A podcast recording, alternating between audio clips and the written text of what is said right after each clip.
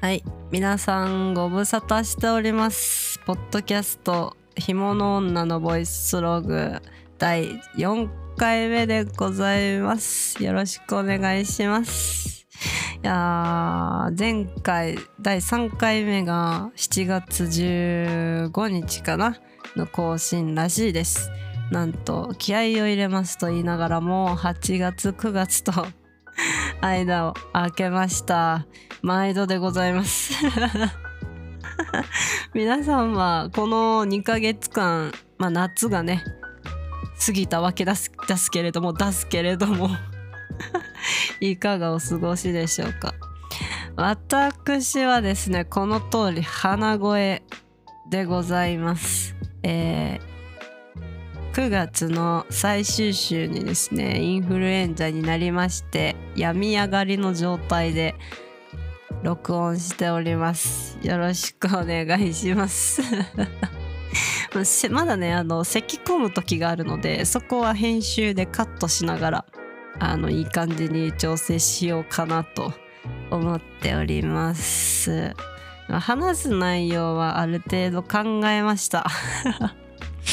えー、お時間ある際にねあの通勤通学寝る前だったりとか家事の合間だったりとかまあなんかすることないなっていう時とかね作業の合間に聞いていただければと思います。よろしくお願いいたします。トピックとしましては、えー、前回あのまあ、ちょっと心の病の話を長々としまして、まあ、それに対してねあのいつも仲良くしていただいている方からあのお便りといいますかメッセージもいただいておりますのであのそこにリアクションしつつ、えー、お前はなぜインフルを患ったのかみたいな。ところの話と、えー、Spotify for Podcasters から提供されているテーマですね。えっ、ー、と、何だったかな？ちょっと待ってくださいね。メモしてます。秋の訪れを感じる瞬間についてちょっとお話ししようかなと思います。よろしくお願いします。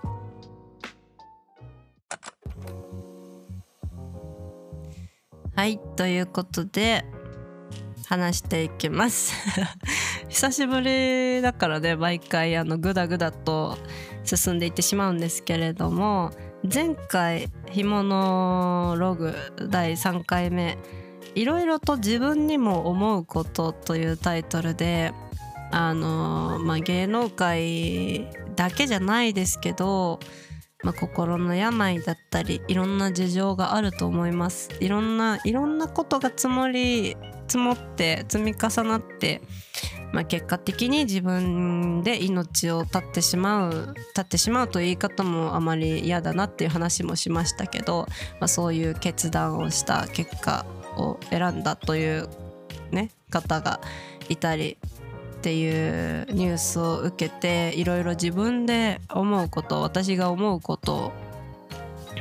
いろいろお話しした回になるんですけど、えー、いつもですね私が基本的に活動の場所とさせてもらってる YouTube だったりとかたまにやってる最近本当にやってないんですけどたまにやってる Twitch っていうあのゲーム配信プラットフォームとかを通じてすごくあの仲良くさせていただいてるつもりかな私だけかな。わからないですけどあの仲良くさせていただいているポストさんという方からですね、えー、Spotify の方であの Q&A 機能というものがありましてそちらの方からねあのお便りはこちらからでもというふうにあの設けておりましてそちらでメッセージをいただきましたので、まあ、そちらシェアしつつちょっとだけ掘り下げていこうかなと思います。えーまあ、ちょっと前半はちょっと端折っちゃうんですけど、えー、メンタルが落ちている人に声をかけたこととかはないけどメンタルが落ちきった人に何か声をかけるのは難しそうだなと思います。メンタルが落ちる前に相談してほしいなって思いますで、えー、締めにですねエンディング13分さすがですといただきましたまあエンディングに関してはですねもうあの一つのコーナーですね私的には。締めとかっていう概念ではありません。一つのエンディングっていうこうトークコーナーみたいな。もう感じになっておりますけれども、えーまあ、メンタルの話ですね。えー、私も正直その実際目の前で、まあ、職場だったり学校だったり、まあ、どんな場所でもですけど、まあ、家族はさすがに別かなと思うんですけどちょっとメンタル落ち込んでる心が限界に達してるかなって思う人に「大丈夫ですか?」ってなかなか声はかけたことがないかけられないタイプというか気安く声をかけられないですね。それもなんか前回お話ししたようなしてないような気がするんですけどうーんなかなかそのメンタルが落ちてるなっていうのは多分これも私の主観でしかないので何とも言いようがないですけど本当に誰しもがその気分の浮き沈みというものはあるじゃないですか。なんか仕事で失敗したりとかなんか思わぬ人だったり思わぬタイミングでなんかちょっと自分の心になんかトゲみたいな感じで刺さる言葉を言われたりだとか、まあ、そういうことがあったりとかいろんなねことが原因でちょっとこう沈んだり。まあ女性だったらあのホルモンバランスも結構あるのでそれに応じて気分が上がったり下がったりっていうのがあると思うんですけど。それって大体自覚はあるじゃないですか。あー今日全然ダメだわ。動けないわ。とか。まあそれが心っていうところだけで動いてる時もあればまあ、心のまあなんか沈みと伴って頭痛だったりとか吐き気だったりとか食欲不振だったりとか睡眠睡眠障害だったりとかっていう、まあ、体調不良目に見える体調不良として一緒に現れたりとかっていう形でこう本人が自覚できる状態で現れることがまあほとんどだとは思うんですけどやっぱり自覚してる間ってあのなんかまだ頑張らなきゃいけないのかなとかなんかうーん我慢しなきゃいけないのかなみたいなのも働く人は働くと思うんですよね。でなかなかやっぱその本当にデッドラインというかそこを超える手前で相談できるような土台土壌を作るっていうのは本当に簡単なことじゃないですよね。ただまあ私的にはあのこれ話したかな？話してないかも。もう本当もう2ヶ月前だと忘れちゃうんですよね。よくないですね。よくないんですけど個人的にあの実体験として学んだことといいますか思うのはあの6月にですね今年の6月結構前ですねあの大学のゼミの同窓会がありましてあの卒業して2年ぶりぐらいにゼミの教授と当時のゼミ生と会って美術館行ったりとか、あのー、私のあの専攻が美術史とかそれ系だったのであの美術館回ったりとか。で、まあ、先生がお酒好きな方なのであのクラフトビールのお店行ったりとかして、まあ、楽しい時を過ごしたんですけどあのー、そのゼミの同級生おかしいなゼミ生 同じ学科でねあのゼミ生の子で、まあ、当時、あの、まあ、もちろん学術的な話はよくしてたけどまあじゃあ友達か否かって言われると別にそこまでの関係でもないなっていう子がいたんですね。でなんですけどあの同窓会の時に、まあ、お酒が入ってたのもあるかもしれないですけど結構話が弾みまして弾むもおかしいけど弾むっていう表現もなんか、うん、違うかもしれないんですがあのまあ実は今こうこうこうでっていういろんな話を聞いて、まあ、私もいろいろね今新卒で入った会社実は辞めてみたいな話をしたりしてたんですけどそしたらその子がどうやらなんか心をちょっと病んじゃってるというか結構限界に近い状態だという感じだったんです。であのー、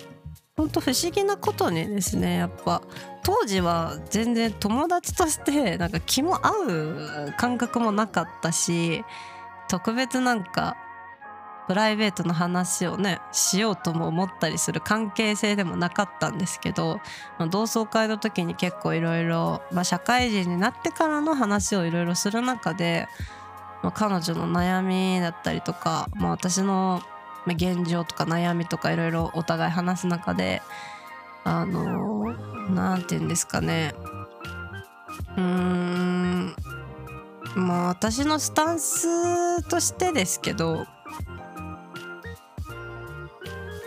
こうまあアドバイスするのは得意じゃないし下手にしたくないなっていうのもああるのでしないんですけど聞いてあげるというかコミュニケーションの中でそういう悩みを口に出すきっかけを作ってあげることができるんじゃないかなっていうちょっとうまく説明できてるかはわからないですけどこう本来の関係性はどうであれいろいろ喋ってる中でこう、まあ、この人にだったら打ち明けてもいいかなとかなんか相談できるかなって思ってもらえるような会話言葉のキャッチボールというかそういうのをやっぱ普段から心がけてやるとこうま相手の悩みだったり自分の悩みもそうですしね。あの、まあ、彼女はそういう悩みを抱えてますと。で、まあ、私も過去にこういう経験もあったし、まあ、それに対してこういうアプローチで、まあ、自分と今は向き合ってるよっていう話をしたりとか。そこで結構こうお互い、まあ、当時は全然喋ってなかったのになんか不思議だねみたいな 感じであのー、まあ、話をしたんですけど。なんかそこですごくあのなんか自分には何ができるかな？メンタルがこう落ち込んじゃってる人に対して何かできることが自分としてねやっぱ経験値もやっぱ人よりかはなんかこう病んでる回数は 自信があるっていうとおかしいですけどあるのでなんか少しでもなんか自分のためでもあるんですけど何かねできるようなスキルというか、まあ、心理学とかを勉強してるわけでは決してないので、まあ、カウンセラーになろうとかっていうそんな気でもないのであれですけど、まあ、人としてまあ、誰かの気持ちを支えてあげられるような大人になりたいなといろいろ悩む中で、まあ、この同窓会の一件はすごく勉強になったいい経験になったというかうん。で彼女はちょっとあの私が今名古屋に住んでるんですけど彼女はちょっと横浜の方に住んでるのですっと会える距離ではないですけどまあ、ただまあ SNS でつながれる時代でもあるのであの日常のね投稿を見たりとかしながらあのなんかどっかね出かけられてるんだったらねあ今は元気なのかなって思ったりとかなんかちょっと元気なさそうだったらちょっと声かけてあげたりとかっていう関係性がね築けていけたらないいなと思いながらでございます。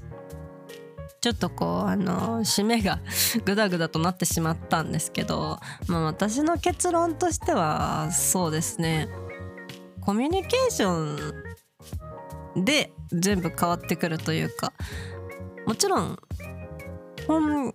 本業プロの現場にはマニュアルというものがあったりとかちゃんと学術的な、あのー、心理学の教科書マニュアルがあってそれにのっとってこういうパターンのこういう症例であったりとかに対してはこのような形でアプローチをかけていくっていうまあルールというか、まあ、一つのレールというものがもちろんあるとは思うんですけどそれも一つのやり方として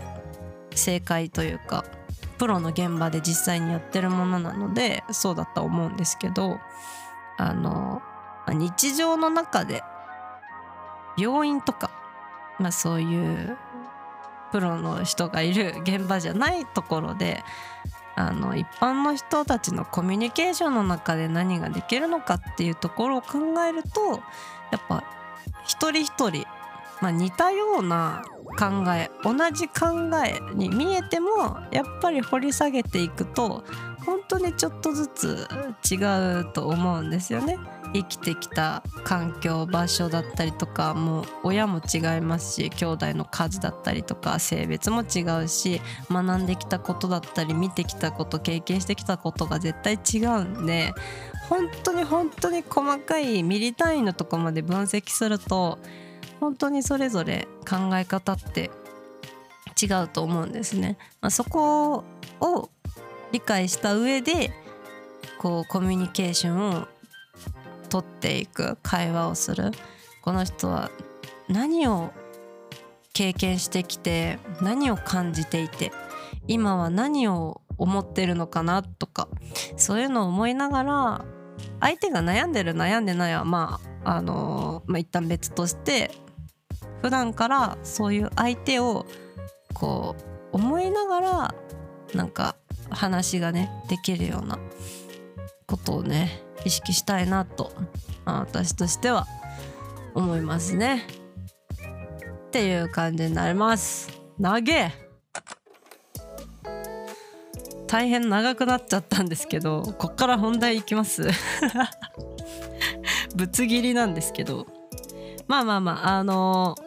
ちょっとぶつ切りは良くないね。ぶつ切りは良くないんであれですけどあの本当にあのこのポッドキャストは僻地の中の僻地だと思ってやっているのでなんか匿名でも全然構いませんのでなんかなんて言うんですかね漠然とした悩みとか日常に関するぼやきというかなんかうんって思う。疑問不満とかあったらなんかぜひシェアしていただけたらなんか私もいろいろ考えるきっかけになるというか。私もいろいろね悩んだりするのでなんか自分のことで悩むより誰かのことで悩めた方が幸せなのかなって思ったりとか。するとこもあるので是非是非っていうのもおかしいですけど気軽になんか TwitterX ですね X とか Spotify であれば、えー、Q&A とか、えー、Google フォームから気軽に送っていただければ嬉しいなと思います。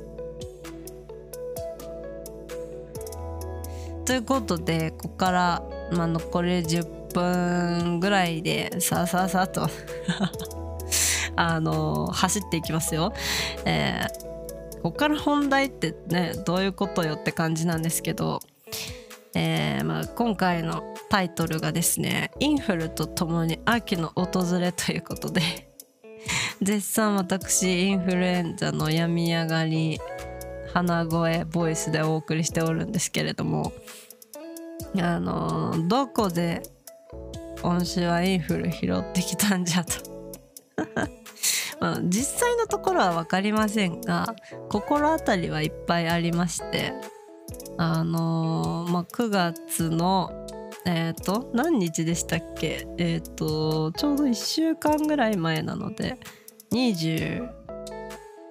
日ですね。9月24日日曜日にですね幕張メッセで開催されてた東京ゲームショウに大学の友達と 弾丸で めちゃくちゃ思いつきで行ってきたんですね。で、まあ、今月結構休みっていう休みをあんまり取らずにあっちこっち行ったりしながら 生活してたもので自分としてもどっかで体壊れるんじゃないかなって思いながらもまあいっかって思って勢いで行ってしまったんですけど結果その2日後ですかね。インフルエンザになりまして。このざまでございます。5日間会社に行けないと。幸いなことにあの納期が迫ってる案件がなかったのがね本当に幸いだなと思っておりますけどちょっと週明け怖いなと思っております。東京ゲームショウはですね友達があのすごい行ってみたいと興味があるって言ってたので私自身ゲームはやらないことはないですけど特別なんか新作のゲーム追ったりだとかずっとファンでやり続けてるゲームがあるかって言われると別にそうでもないなっていうレベルなんですけどなかなかね自分だけだと行かないだろうしせっかく行きたいなって言ってくれてるし、まあ、彼女とだったらね行っても楽しいかなと思って友達と勢いで行ってきました。いろいろありますね。もちろんあのあのご存知の方はご存知だと思います。あの大きいねゲームのメーカーさんだったり PC メーカーさんだったりあのハードウェアのね会社だったりとかソフトウェアの会社だったりとかあのちっちゃいね会社さんとかほんといろんな企業の展示がありましてで専門学校とか大学の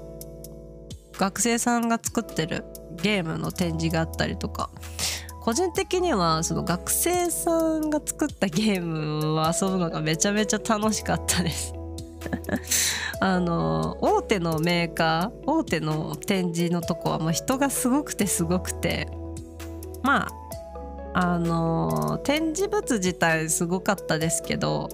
実際体感体験するみたいになるとめちゃめちゃ並ばなきゃいけなかったり待ち時間があったりとかでちょっと諦めたんですけど学生さんたちが作ったゲーム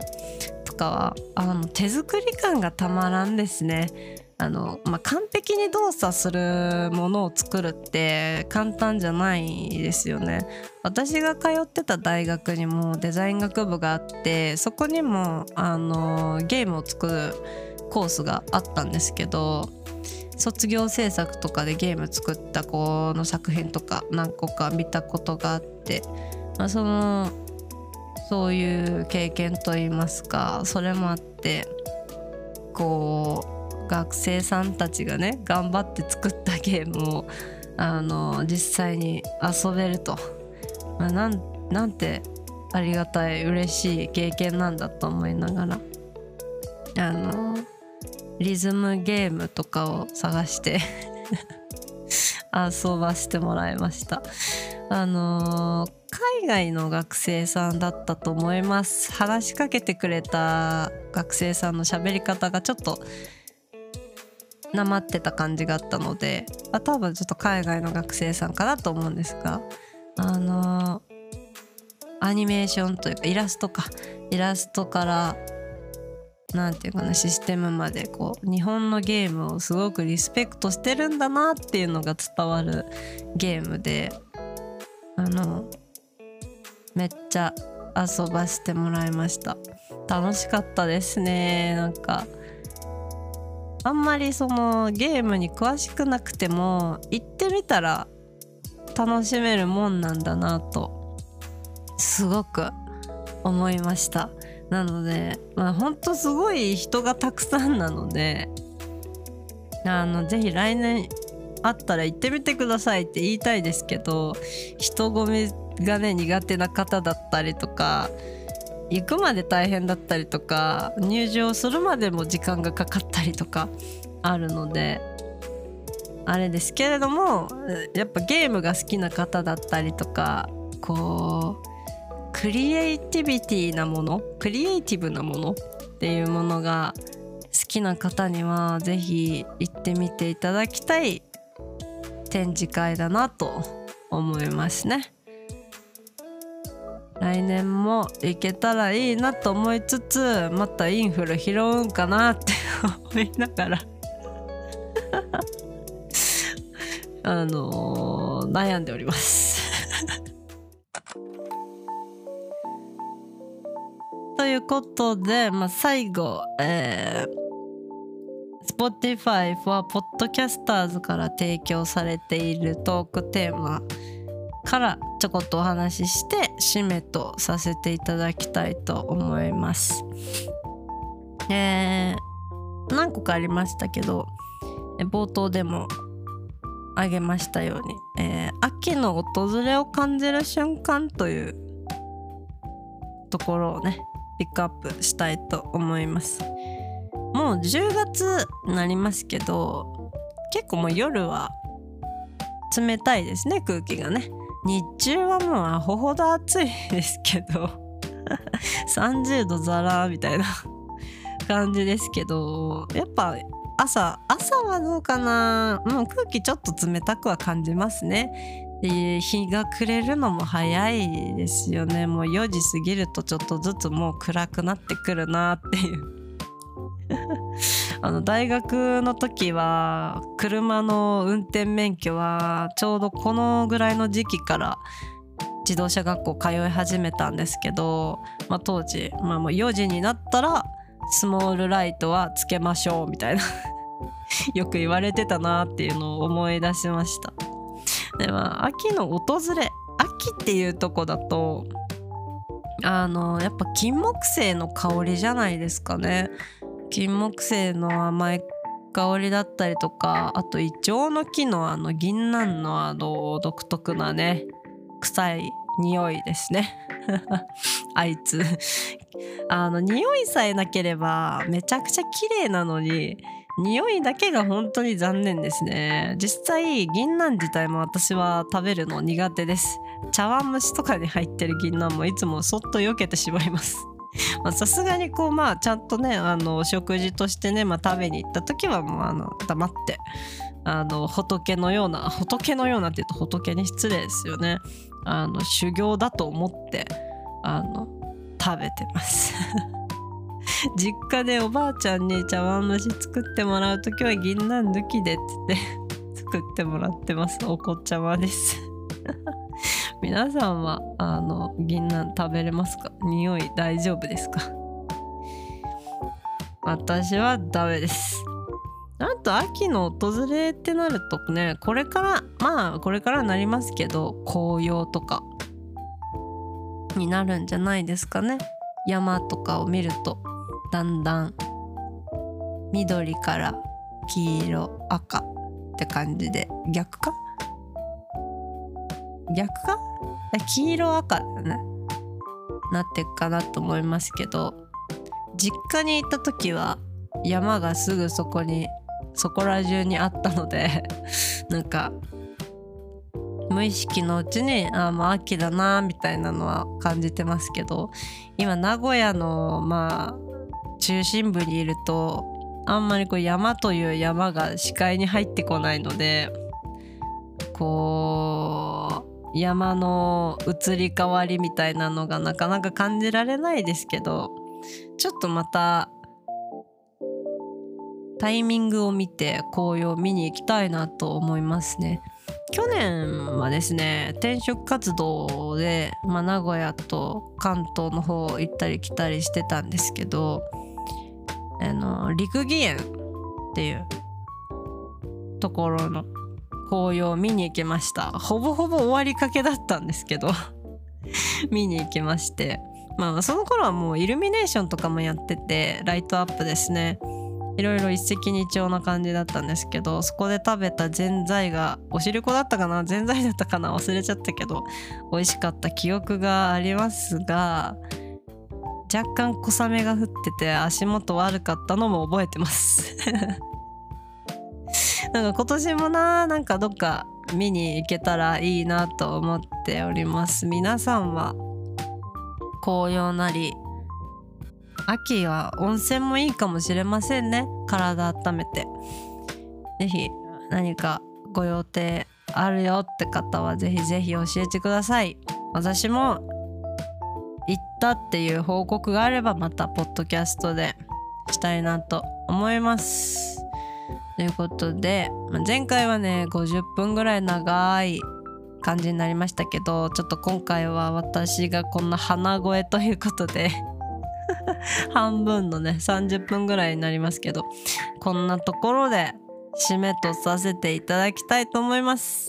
まああの本当に今あっちこっちでインフルエンザとかコロナウイルスとか、まあ、普通の風邪もしっかりです。めちゃめちゃ流行ってるので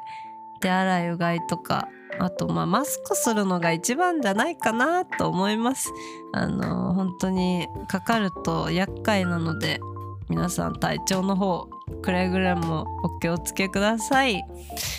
私もあのぶり返さないようにあったかい食べ物食べたり生姜生姜とかねビタミンとかいっぱい摂取したいなと思います。ではではお聴きいただきありがとうございました。次回第5回いつになるか分かりませんが是非聞いていただけると嬉しいなと思います。過去の回もねぜひぜひお聞きください。番組の感想は Spotify であれば Q&A からあるいは概要欄の Google フォームからあるいは X 旧 Twitter の、えー、私のアカウントアットマークアマオトアンダーバー JP に、えー、なんだっけリプライじゃなくてなんかあの直接あの俺やって送っていただければ 嬉しいなと思います。ではありがとうございました。雨音でした。失礼します。